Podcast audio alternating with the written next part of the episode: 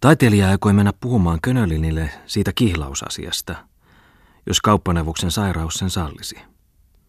Ehkäpä se ei sallisi. Mutta hän halusi mennä, ettei olisi samanlainen kuin tuo Tommola Mimmiparkaa kohtaan. Mutta synkkä ääni kuiskasi hänen sielussaan jotakin pettynyttä, jota hän ei vielä ymmärtänyt, ei tahtonut ymmärtää. Hän nousi aivan kuin uhmaten tutulle lasiverannalle. Siellä ei sattunut olemaan ketään. Se oli aution näköinen, toisenlainen kuin sinä kauniina kesäkuun päivänä, jolloin hän oli istunut tuon pikkukaupungin pomon pöydässä, nauttien maamansikoita kermassa ja hunajassa, kiivettyään edellisenä yönä ullakkokamarin ikkunasta taloon. Silloin olivat omenapuut pyrkineet kukkaan. Nyt olisi aika mennyt. Taiteilija vilkaisi eteeseen. Mimmi kurkisti sinne salin ovesta, äänsi jotakin ja katosi, mutta tuli takaisin äitinsä kanssa, joka liikkui vielä aamupuussaan, sinisessä, väljessä ja hieman tahraisessa. Maissirova sipaisi tullessaan sekavaa tukkaansa, hieraisi poskiaan, pysähtyi Lauri Falkin edessä, aikoi tervehtiä häntä molemmin käsin, mutta veti kuitenkin vasempansa pois, ja vaikeroivalla äänellä hän kutsui sisälle Falkkia. Mimmi pisti taiteilijalle kättä, nopeasti ja maahan katsoen, ja kun hän sitten vilkaisi Falkkiin, näkyi hänen pyöreillä kasvoillaan rauhattomuus ja nolous. Sitten hän poistui jälleen, äidin istahtaessa salin pietarilaiselle divanille pajattamaan. Oh, että edes joku tulee. Miten hyvä, miten kiltti, että tulitte edes te, Falk. Mikä häpeä ja surkeus. Lauri Falk nyökkäsi hiljaa. Maissi Rova käänsi myöskin päänsä syrjään, koska hänen silmänsä olivat tulleet hiukan kosteeksi. Kallisti sitä liikuttavasti sivulle niin, että kaula paljastui. Sitten hän jatkoi hiljemmin. Niin tätä surua. Mitä nyt ihmiset ajattelevat? He kriinaa varmaan, sen he tekevät, sellaisia he ovat, ja väittävät, että me jotakin varastetaan, säilytetään itsellemme konkurssissa, mutta meille ei toden totta jää muuta kuin minun osuutteni. Sen toin myötäjäisinä, se jää, sanoo Konstantin. Oh, oh, oh, mutta mitäpä me tälle voimme? Nyt me jomme kahvia, herra Falk, vai tahdotteko teetä? Me olemme jo juoneet, mutta teidän seuraksenne. Ja nopeasti maissirouva pyyhkäisi pois kyynelet, jotka olivat herahtaneet kirkkaina ja keveinä hänen silmistään, ja hymyili jälleen. Lauri Falk kiitti ja kielsi. Hän oli juonut aamukahvin laivassa, jopa teetäkin Muttisen ja Tommolan luona. Tommolan sen plepeijin, huudahti rouva. Tiedättekös, se roisto oli kihloissa Mimmin kanssa ja nyt renttu suomalainen roska. Mutta pieni droppi vaan viiniä, se friskaa tässä julmassa surussa. Niin, me juomme viiniä, herra Falk. Minä käsken Ailin noutamaan. Ja rouva katosi ruokasaliin. Kun Falk kääntyi sinne katsomaan, seisoi Svea eteisen ovella. Hän tuli hätäisesti Falkin luo, silmissä surullinen ja hiukan tutkiva ilme, kalpeampana tavallista. He tervehtivät ja seisoivat sitten hetkisen vaiti. Olet kuullut, mitä on tapahtunut, kysyi sitten Svea hiljaa. Lauri Falk nyökäytti päätänsä, otti hiljaa Sveaa kädestä. Svea sanoi, kuulin Maikilta, että olit käynyt jo aikaisemmin aamulla. Tavataksesi. Svea hymyili arasti ja keskeytti. Sitten Svea sanoi yhtäkkiä, sinä et vastannut kirjeeseeni. Lauri kuuli hänen äänessään levottoman ja kysyvän värähdyksen. Kun hän katsoi Svean kasvoihin, oli tytön silmissä himmeä, kyynelöityvä ilme, ja hänen suupielensä vapisivat. Lauri Falk selitti, mistäpä hän niin tarkoin tiesi, miksi hän ei ollut kirjoittanut. Mutta hän tahtoi olla rehellinen. Hän katsoi Sveaa suoraan ja lempeästi silmiin ja alkoi puhua hiljaisella äänellä, mikä oli estänyt häntä kirjoittamasta. Varsinkin se, mikä hänelle Svean kirjeessä oli tuottanut huolta. Niin, Svea näytti siitä päättäen toivovan, että hänestä tulisi säveltäjä, jopa jotakin suuremmoista. Eikö hän Lauri ollut jo sanonut Svealle, ettei hänestä kannattanut mitään toivoa? Se seikka oli siellä metsämyllyllä peloittanut häntä. Miten kävisi sitten, kun Svea huomaisi, että hän oli ainoastaan se, mikä oli, Lauri Falk? Silloin Svea huudahti keventyneenä. Ja sinä ajattelit, että minä toivoin pelkästään sitä. Minä en kyllä sinua usko, et sinä voisi. Sinä, jos vain tahtoisit. Enhän voi olla sitä uskomatta. Mutta jos se sinua vaivaa. Lauri tuli omituisen levottomaksi. Hän selitti jyrkästi, itseään halveksien, että ne maanviljelysaikeetkin olivat vain joutavaa, että hän nyt aikoi ainoastaan vähäpätöiseksi maalaislukkariksi. Sitten hän lisäsi yhä selvemmin. Ja ne matkat Italiaan.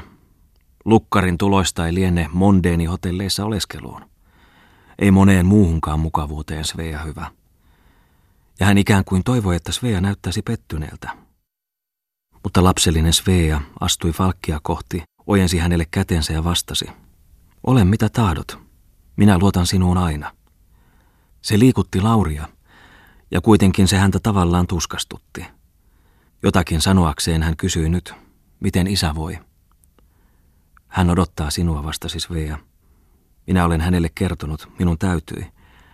Hän selittää, kuinka niin kävi. Hän tietää siis asian, kysyi Lauri Falk.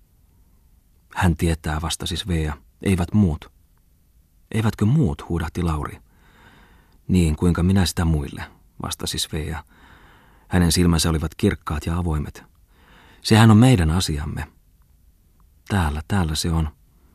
Svea veti esiin poveltaan sormuksen ja jatkoi sitten. Jos tahdot nähdä isää, hänellä ei liene enää paljoa aikaa pelkään. Tiedän, että hänen voimiinsa ja ylpeyteensä tämä on käynyt kovin. Isä Parka. Samassa toi sisäkky viinitarjotinta ja rouvan ääni kaikui komentelevana ja laulavana ruokasalista. Svea vetäytyi eteeseen. Lauri tahtoi päästä näistä viinikekkereistä. Hän meni kauppaneuvoksen huoneeseen. Ovea varovasti avatessaan hän kuuli Svean selittelevän äidilleen, että Lauri, herra Falk, oli mennyt katsomaan isää. Könölinin konttori oli nyt entistä hämärämpi. Sen kahta ikkunaa pimensivät puutarhan vahterat, jotka heiluttivat märkiä lehviään aivan ruuduissa kiinni, ja melkein alaslasketut tummat kaihtimet. Taiteilija pysähtyi hetkeksi oven suuhun, huomasi vilaukselta, että kirjoituspöytä oli täynnä papereita – Nikkelihelaisesta puhelimesta kuulotorvi ripustettu ylös lamppua kannattavan ruskean kipsikuvan käteen. Näki sitten nojatuolien selustoilla vaatteita. Ja kamarin taustalla mustan nahkasouvan, jonka kohdalla seinällä oli vanha kelkka. Ja nyt sängyssä kaakeliuunin takana kauppaneuvos Konstantin Könölinin, saman mahtavan miehen, jonka hän viimeksi oli tavannut melkoisen ketteränä. Nyt kasvoillaan kuiva väri ja suu entistään vinommassa. Siinä hän makasi, katseli jonnekin yhteen paikkaan eteensä, pää ikään kuin lysähtäneenä rintaa vasten, hypistelevät sormet rintamuksilla puolittain ristissä. Sängyn vieressä seinällä riippui musta raamatun lausetaulu, hopea kirjaimin. Turvapaikkaa on alkujaan Jumala. Sen yläpuolella öljymaalaus, varjeteetytön kuva, jonka Konst Könölin oli aikoinaan maissinsa muotokuvan ohella valmistuttanut eräällä taiteilijalla, häneltä velkaa saaneella. Velkakirjassa oli maalari sitoutunut Könölinin vaatimuksesta tekemään kuvan komersrootinnasta, mutta kun se kuva tuli Könölinin mielestä liian pieni puolentoista tuhannen työksi, aneli hän taiteilijalta lisäksi noin koroksi jotakin tuollaista taiteellista, nimittäin jonkin tyttölapsen kuvan. Ahaa, vähissä vaatteissako, sutkutti taiteilija. Könöli vastasi myöntävästi. Mutta kuinka vähissä? Aivan Eevanako? Ei, no ei aivan Eevana, mutta vähän vaatteitakin noin, melkein tähän asti, sanokaamme yläpuolelle polvia. Ja siinä se veitikka nyt oli, toinen jalka tuolilla, sommitellen sukkanauhiansa kiinni. Mutta kun siitä oli jo vuosia, toiset tässä nyt ovat tuumat. Ei ole Konst Könölinillä enää maatiloja, ei kauppapuotia kaupungissa eikä muualla. Ei oma se talokaan, jossa hän asuu. Ei ole sahaa, ei palveluskuntaa, ei yhtään mitään. Kaikki menee velkojille. Muistakaamme, että kun Könölinin paikallispankin nuori johtaja oli lopettanut häneltä luoton keskellä sahahommia, jotka pomo kyllä oli alkanut huomata voimilleen melkein liian suuriksi, oli Könölin päättänyt itse lähteä pääkonttoriin koska kirjeestä ei tullut apua. Ja nyt hän oli siellä käynyt ja makasi tuossa noin, vastoinkäymisten ja huonon sydämensä kaatamana. Astuttuaan Helsingissä pankin johtokuntaan, oli Könölin odottanut johtajaa, varsin arvokkaana, hymyhuulilla, ainaisessa koruttomassa ruskeassa asussaan, naputellen huolettomasti pöytään haivenisilla sormillaan. Ja kun johtaja ilmestyi hänen puheilleen, esitti Könölin paperinsa, hiiskumatta vielä paljastuksiaan, virkkain vain, että haarakonttorissa oli oltu hiukan hävyttömiä. Mutta hänen asiansa ei sujunut sielläkään. Miksi ei? Könölin vaati selitystä. Hänen asiansa tunnettiin sielläkin. Haarakonttorin johtaja oli noudattanut määräyksiä. Pankki oli jo liiaksi häntä kannattanut. Se ei enää voinut. Yhtäkkiä tunsi Konst Könölin, että tässä piili salaliitto, kuten hän joskus ennen oli jo hiukan aavistellut, vaikkei näin selvästi. Ehkäpä täältä pääkonttorista johdettiin hänen luotonsaantiaan ja sen lopettamista. Hänessä kuohahti viha, mutta hän tiesi, ettei ainakaan suuttuminen nyt auttanut. Hiljaa siis. Vain hetken hänen sieraimensa laajenivat ja värisivät, mutta sitten hän tekeytyi nöyräksi, ainoastaan tämän kerran. Ja hymyillen hän esitti uusia suunnitelmiaan, joilla hän liikkeensä suurentaisi, joten pankin kannattaisi. Pankinjohtaja heilautti pukinpartaansa takahuoneeseen päin ja sanoi, no, keskustelemme tuolla. Kauppaneuvos suvaitsee odottaa tuolla ja uusi päänyökkäys ulos toimistohuoneeseen. Odottaa tuolla. Hän könölin, kuin mikä vasta-alkaja. Pomon sisu kiehui, mutta hän puri suunsa kiinni ja meni odottamaan. Oh, hän sai odottaa kauan. Mutta levollisuutta vain. Ei saanut näyttää sisuaan. Hän asetteli nenälleen silmälasejaan, verkkaan ja rauhallisesti, käänteli sanomalehtiä karvaisin vapisevin sormin – oli lukevinaan. Viimein tuli joku tavallinen virkailija ja sanoi, ei käy. Ja poistui kumartain, noin ikään kuin hävyttömästi, irti päästäkseen. Konst Könölinin sydän hakkasi raivosta. Mutta ei, kestä nyt sydän, nyt juuri hetki vielä. Ja hän meni eteiseen, mutta työntyi uudestaan herraan puhelle, koettaen rauhoittua – ja nyt hän esitti suljettujen ovien takana johtajalle, että hänen koko elämänsä, niin koko hänen elämänsä työ menee hukkaan. Se työ, uuttera, vaikea, tulee hävitetyksi. Hän vetosi perheensensäkin. Hän sai vedet silmiinsä puhuessaan perheensä tuhosta. Rakkaan perheensä. Sillä olihan se hänelle rakas niin kuin hänen oma kunniansa. Rakas niin kuin hän itse. Ja nyt hädän uhatessa alkoi perhe tuntua hänestä vielä toisellakin tavalla rakkaalta. Siksi herähtivät kyynelet yhtäkkiä pomon silmistä, vaikka vielä eli voimakkaimpana ajatus vain pelastua perheen nimessä. Sitten hän alkoi syyttääkin pankkia. Se oli luotollaan rohkaisut häntä liian laajoihin hommiin. Sen oli vika, jos hänen asiansa nyt olisivat osaltaan sellaiset, kuin pankki tuntui tietävän, mutta eivät suinkaan niin hullut kuin täällä oletettiin etteikö hän Konst Könölin osaisi selviytyä. Pankin velvollisuus oli tukea häntä, vielä vain hetken verran. Hän esitti uudestaan liikkeensä nostamisaikeita. Koirankurinen hymy huulillaan vastasi johtaja. Pankki ei voi, nimittäin tukea kykenemättömiä. Julkeasti, lyhyesti. Mutta toisia mukaan kykenevämpiä kyllä voidaan. Ehkä pankin yksityisherrojen edun kannalta katsoen kuohahti silloin Könölinin sisu sanoiksi. Ja hän puhui paikallisjohtajan ja erään hänen suosikkinsa yhteispuuhista, heidän keskenään jakamistaan rahoista. Sille puheelle tämä johtaja hymyili. Ei pitänyt sitä paljon juorua parempana. Jos syyllisiä löytyy, joutuvat he kyllä tilille. Könölinin suu vääntyi julmasti vinoon. Hänen vimmansa purkautui viimein aivan vapaasti. Se on kansallinen rahalaitos, suomalaisuus, suomenmielisyys suulla, mutta alla yksityishenkilöiden omat afäärit. Rahaa te tahdotte, ette suomalaisuutta. Te innostutte liikaa, vastasi johtaja. Innostun, sillä minä olen vanhaa polvea, jolla oli rehellisyyttä, kunniaa, joka ajatteli maan ja liike-elämän parasta. Itseänne kai myöskin, naurahti pankinjohtaja ja poistui päätänsä nyökyttäen. Könölin lähti. Se ei onnistunut sekään. Henkilökohtainen käynti. Hän juoksi muissa rahalaitoksissa. Eipä ennättänyt hän tällä kertaa istahtaa edes kaivohuoneella tai luodolla.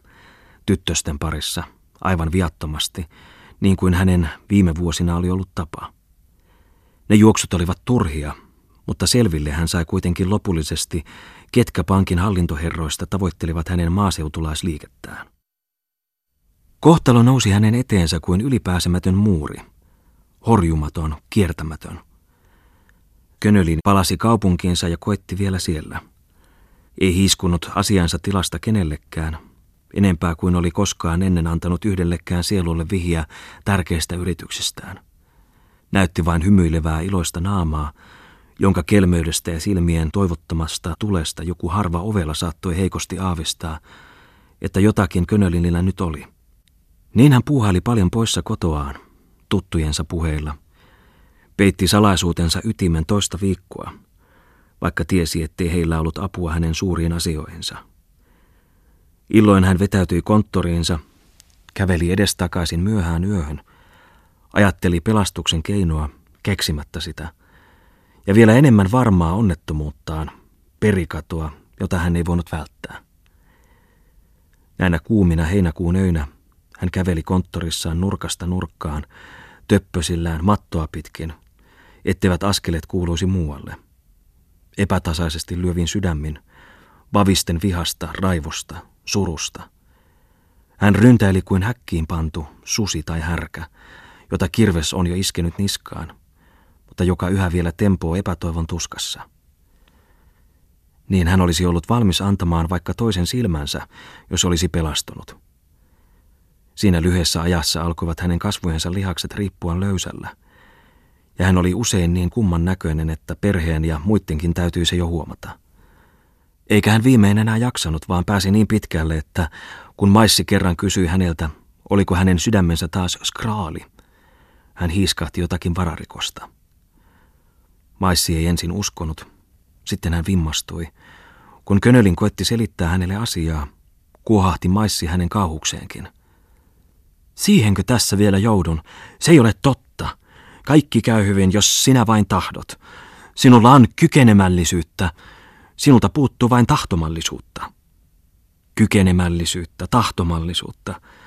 Täytyy Könölinin matkia nauraen vaimoaan, vaikka hän kauhistui maissin kummallisesti loimahtavia silmiä. Niissähän oli jotakin sellaista, jota hän ennen varmoissa oloissaan ei ollut huomannut. Ja kun Maissi sitten kidutti häntä kaikenlaisilla kiivailla kysymyksillä asioista, joita hän ei kuitenkaan olisi ymmärtänyt, silloin tempaisi Könölin niin kuin hän usein ennenkin oli ilveillen tehnyt, pöytälaatikosta revolverinsa ja ampui kattoon. Vieläkin oli hänessä rahtuvoimaa. Maissi juoksi pakoon ja huusi muissa huoneissa, Ukki on taas tuukki. Könölin nauroi, ampui uudestaan kolme neljä kertaa, uuniin, seiniin, kalenteriin. Se helpotti. Ja Svea tuli sisään, kun muut eivät uskaltaneet. Hän työnsi Svean lempeästi ulos. Ja sitten hän alkoi kävellä taas edestakaisin, ajatellen itsensä aivan väsyksiin. Kunnes eräänä päivänä tunsi sydämessään sellaisen tuskan ja ahdistuksen, että hän tiesi, ettei se nyt enää kestä. Sydän, jonka hän oli viime viikkoina masentanut ja pakottanut kestämään. Hän sai ruumiinsa vielä ylös sohvalta, jossa hän silloin loikoi puoliksi tajuttomana. Hän aikoi puhelimeen, aikoi soittaa luokseen asianajajan. Hän päätti antautua. Se olisi ollut helpotus. Silloinpä hän pyörtyykin permannolle. Ikään kuin kummallisesta unesta herättyen hän sitten tunsi taas sen saman, että nyt hän ei jaksa enää. Näki olevansa lääkkeiden ympäröimä. Täytyi hellittää, jos toivoi vapautusta. Ja kun Svea oli poistunut hetkeksi huoneesta, oli hän sen verran voimissaan, että sai puhelimen torven käsiinsä. Ja nyt oli käynyt näin. Sitten hän makasi ajatuksitta. En saa olla millään ikään. Puhukoot kaikki mitä tahansa. Nyt oli vain tapahtunut se, jota hän kyllä oli aina aavistellut. Suurimman menestyksensä hetkillä kuulut sisässään äänen, että jokin mahtavaa on kateellinen hänen menestyksestään. Jumalako, kohtalo, mikä tahansa. No niin, se vain oli voittanut. Ja nyt oli Könölinin hyvä olla. Pitkään aikaan ei hän ajatellut mitään. Mutta tointuipa hän siitä sitten sen verran, että saattoi vähän liikkuakin, hitaasti ja puuskuttamalla hengittäen. Hänen selkänsäkin aivan vapisi sydämen iskuista. Hmm, olivat vieneet pois revolverin, huomasi hän. Eihän sitä nyt. Kaikki oli lepoa. Hän vain kuunteli, kuinka Svea luki hänelle ääneen jotakin raamatusta. Isähän piti siitä. Lukeekoon vain jotakin rauhoittavaa, saarnaajan sanoja. Kaikki on turhuus. Hän kuuntelee, ei puhu mitään. Katselee vain ulos taivaalle. On kuin kaikki olisi häneltä kuollutta. Mutta vähitellen alkavat ajatukset jälleen selvitä. Että kaikki on turhuus. Näin hän oli selviämässä, kun taiteilija nyt hiljaa lähestyi hänen vuodettaan. Könölin käänsi verkalleen päätänsä, vastasi murahtaen tervehdykseen ja antoi kättä raukeasti. Sitten siirtyi hänen katseensa taas jonnekin hänen eteensä, kunnes hän alkoi huokailla, kuten etsiä ajatusta. Jaa, jaa, niin. Könölin käänsi uudestaan päätänsä, terästi silmiään ja sanoi, niin, niin, istukaan. Lauri Falk asettui nojatuoliin ja kääntelehti siinä levottomana. Jaa, niin. Sitähän minä, alkoi kauppaneuvos pitkän ajan päästä supista, katkonaisin lauseen ja väsyen aina pariin tavuun. Että niin, sitä se oli, että Svea kertoi. Tai oikeastaan, heitukaltahan minä sen ensin. Ja minä tahdon Sveaa sanomaan. Taiteilijan tuli omituisesti sääli tuota heitukkaa, lapsuuden ystävänsä. Niin, hänellä nyt lienee ollut joitakin tuumia tuohon Sveaan nähden, superteli Konst Könölin. Jos lienen minäkin ehkä viallinen siinä jollakin tavalla. No, nytpä ei hänelläkään poikaraukalla ole enää lyömistä konttorikirjojaan pöytään. Könölin näytti kiristävän ajatustaan ja puhui nopeammin. Niin mitäpä tuo teihin, muuta kuin että Svea kertoi, että te muka kihloissa. Könölin kohotti hiukan päätänsä ja hymyili. Sellaistahan se on, nuoret. Sitten rypistyi hänen otsansa. Hän hapuili sormillaan peitettä ja sanoi, mutta, mutta, tylsistyi taas, kunnes jatkoi. Eivät, eivät taida ne soittomiehen tulot oikein, Lauri Falk vastasi melkeinpä nopeasti. Eivät, Parempi, jos olisin vaikkapa kadunlakaisia. Ja kuinkas nyt? Te maanviljelijäksi. Ja tiedätte nyt, että minulla ei... Tässä olen, on käynyt. Lauri Falk tyrmistyi. Jokin tuntui selviävän yhä enemmän hänen ajatuksissaan. Mutta hän vastasi hymyillen. Kuinka hänestä luulla sellaista, että hän kauppaneuvoksen varoja? Enintään ajoin vain lainaksi vähän – mitä tulee maanviljelykseen, sen hän myönsi, että se ajatus oli vain sellaista, mutta urkuriksi harjaantuakseen hän oli aikonut pyytää. Kauppaneuvos katseli häneen tarkastavasti ja sanoi, vai niin, vai nyt siihen, passaapa sitä vielä ajatella. Vaikka Svea uskoisi ja odottaisi, niin sillä välillä passaa ajatella. Teidän nimittäin. Ajatelkaa, sillä minulla on velvoituksia, tietäkää, juuri Sveaa kohtaan. Hmm. Ehkä tiennette tai saatte tietää. Mimmi, hän on Mimmi Könölin. Könölinin kasvot kirkastuivat. Mutta Svea, hän, jatkoi pomo, hän kärsii. Hän on ikään kuin erilainen, enemmän tuumiskelevaa laatua. Niin, niin. Hänelle minulla on velvollisuuksia. Ehkä hän saatte tietää. Hänelle ei saa käydä pahoin. Hänelle täytyy olla hyvä. Minä sanon, odottakaa. Teidän täytyy se muistaa. Voittehan pitää kahdenkeskisenä asiana, kunnes se on selvä. Sillä hän on hyvä. Aina oli Könölin kunnioittanut Sveaa ihailusta, Viime vuosina myöskin syyllisyytensä tähden, koska Svea, Adlerin ja Maissin hieno kuva, oli saanut maksaa orpuudellaan hänen mahdinhimonsa. Ja nyt, kun tuo voimakas mies oli ruhjoutunut loukkuun, jonka toiset ovelammat olivat hänelle virittäneet, kun hän oli menettänyt kaikkensa ja alkoi kaivata sellaista hellyyttä, jota hän ei ennen ollut tarvinnut.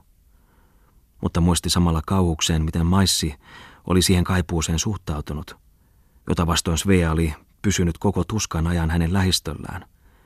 Nyt värähti Könölinin synän Svean hellyyttä ajatellessa. Hellyyttä, jota hän ei tuntenut ansainneensa. Hän oli tehnyt Svealle pahaa. Niin täytti hänet todellinen rakkaus Sveaa kohtaan. Puoleksi huudahdellen hän jatkoi. Svea on hyvä. Hänelle ei saa käydä pahoin. Teidän täytyy odottaa valkki. Sen lupasi Lauri Valk heti. Sitten aikoi Könölin jatkaa, jo väsyen. Sitähän minä haluaisin nyt tietää, tuota, miten te sitten olette sen aikonut. Mutta tuskin oli Lauri Falk koettanut päästä alkuun, niin kuului eteisestä maisteri Bungmanin ääni. Ovi aukesi ja stipendiaatti astui sisään, vettä valuva päällistakki yllään. Maissirova huudahteli eteisestä hänen peräänsä. Tuokaa hänet tänne vaan. Miksi hän niin kauan siellä sairasta vaivaamassa? Viini on laseissa. Minä viis teidän viineistäne, vastasi maisteri Bungman taakseen. Nuo naiset, niin kuin ei olisi tärkeämpiä asioita. Signorea minä tahdon tavata. Minulla on sinulle asiaa. Sitten kaapaisi maisteri Bungman tukkaansa ja huudahti Könölinille. Oh, minä kuulin. Suuri vahinko teille. Tule, Falkko. Tällainen ikävyys. Ja hän vei Lauria käsipuolesta verannalle. Viini, viini, entä aamiainen, huudahti maissirouva. Meillä on linttupaistia, herra Falk. No juodaan nyt se, niin pääsette, vastasi maisteri Bungman. Aamiaiselle en tule, minulla on nyt muuta. Bungman kulautti salissa seisoaltaan viinin pitkään kurkkuunsa ja kiskoi Falkin ulos verannalle. Ohi mennessään taiteilija ennätti ainoastaan virkkaa, että Muttinen oli kutsunut hänet aamiaiselle. Ja kuiskata Sveijalle, joka seisoi silmät kysyvinä salin ovella, että hän tulee myöhemmin päivällä ja puhuu kaikki. Silloin Bungman vei Falkkia jo portailla, ja ulkona puutarhassa hän pysähtyi, huudahti. Äh, äh, tämäkin yllätys, konkurssi. Vedet kaikilla silmissä. Sellaista on kaikki. Katso taas minun käsiäni.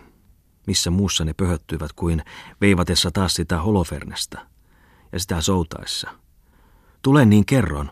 Sitä varten tahdoin sinut kanssani sillä sinä, sinä edes kuuntelet, virkkoi hän liikuttavasti. Muut, nämä porvarit, eivät ne ymmärrä hommiani. Maisteri Bungmanin silmiin tulivat kyyneleet. Sitten hän jatkoi. Niin se kävi meille, lallu parka. Minä toivoin vielä tänä aamuna, kuten muistat. Toivoin viimeisen kerran, että siitä moottorista jotakin tulisi. Mutta siihen meni kuin mähösen viina Kankkulan kaivoon. Haha. Sanovat verstaassa tänä aamuna, että nyt se lopultakin käy. Ja se kävi, kun lähdin sieltä. Mutta keskellä matkaa seisahtui kuin lutilan puntari. Soudan vastatuuleen. Laineet löivät ylitse. Minä olen märkä kuin uitettu koira. Tommi pilkkaa. Kaikkea meillä menee päin halikkoa. Jätin nyt sen tuonne piispan rantaan. Ja kuulepas, siellä minä sen tänä iltana. No, en sanokkaan, saat itse nähdä. Se on vain vitsikäs aate, usko pois. Mutta nyt minä menen ensin Ripatin luo. Hän rakentaa uutta taloa. Hänellä on nalleja. No, en sano muuta, mutta saathan nähdä. Mutta sitten minä menen sydänsavottaren toimitukseen. Minun täytyy saada lehteen artikkeli hävyttömyydestä. Hiehot saavat potkia laitureilla. Ja sitten minun pitää saada Jalmari Touhio hiukan piirun paarum. Tosin hän nyt on kohmelossa, mutta minä hommaan hänet uuteen tälliin uudet jakut, joista laivassa puhuin. Minä leikilläni näytän näille porvareille, mitä puuropäitä he ovat. Kaikki vanhoilliset täditkin pitävät minua narrina. Ovat sellaisia kuin Afgammalin neitivainajat, jotka ennen kävivät täällä tätini kesteessä. En liiku omin lihoini. Liikun luojani lihoilla, haha. Sen täytyy onnistua, vaikka sitten vetäisin lehtineekerin tukasta humalaan. Sinä, mene nyt syömään, jos olet ruoan vaivainen. Ah, Miekkonen, ole iloinen, ettei sinulla ole hermostumisen syytä. Minä en ole viime päivinä paljoa syönyt. Enimmän vain veronaalia. Ja neuronaalia. Ja isopraalia. Ja bromuraalia. Ja medinaalia. Ja adaliinia. Noin liioitellen sanoen. Minua peloittaa yöllä. Turhaan odotan unta, joka sitoisi valtimot valittamasta, laskimot lorittamasta – Miksi olen sellainen? Miksi eivät muut maailmassa ajattele mitään kuin minä? Nyt olenkin sepittänyt runon. Se on minun kaikkein parhain satiirini. Iltapuolella sen luen. Saat nähdä. He olivat tulleet Muttisen portille. Siitä lähti maisteri Bungman ontumaan asioilleen. Ja Lauri Falk katseli vielä ennen sisäänmenoaan hetken ympärilleen. Miten Pohjolan päivä oli harmaa. Kuinka tuuli väänsi tuolla koivujen lehviä – ja heilutti kadun kulmassa karvarin kylttiä, vanhaa vasikannahkaa.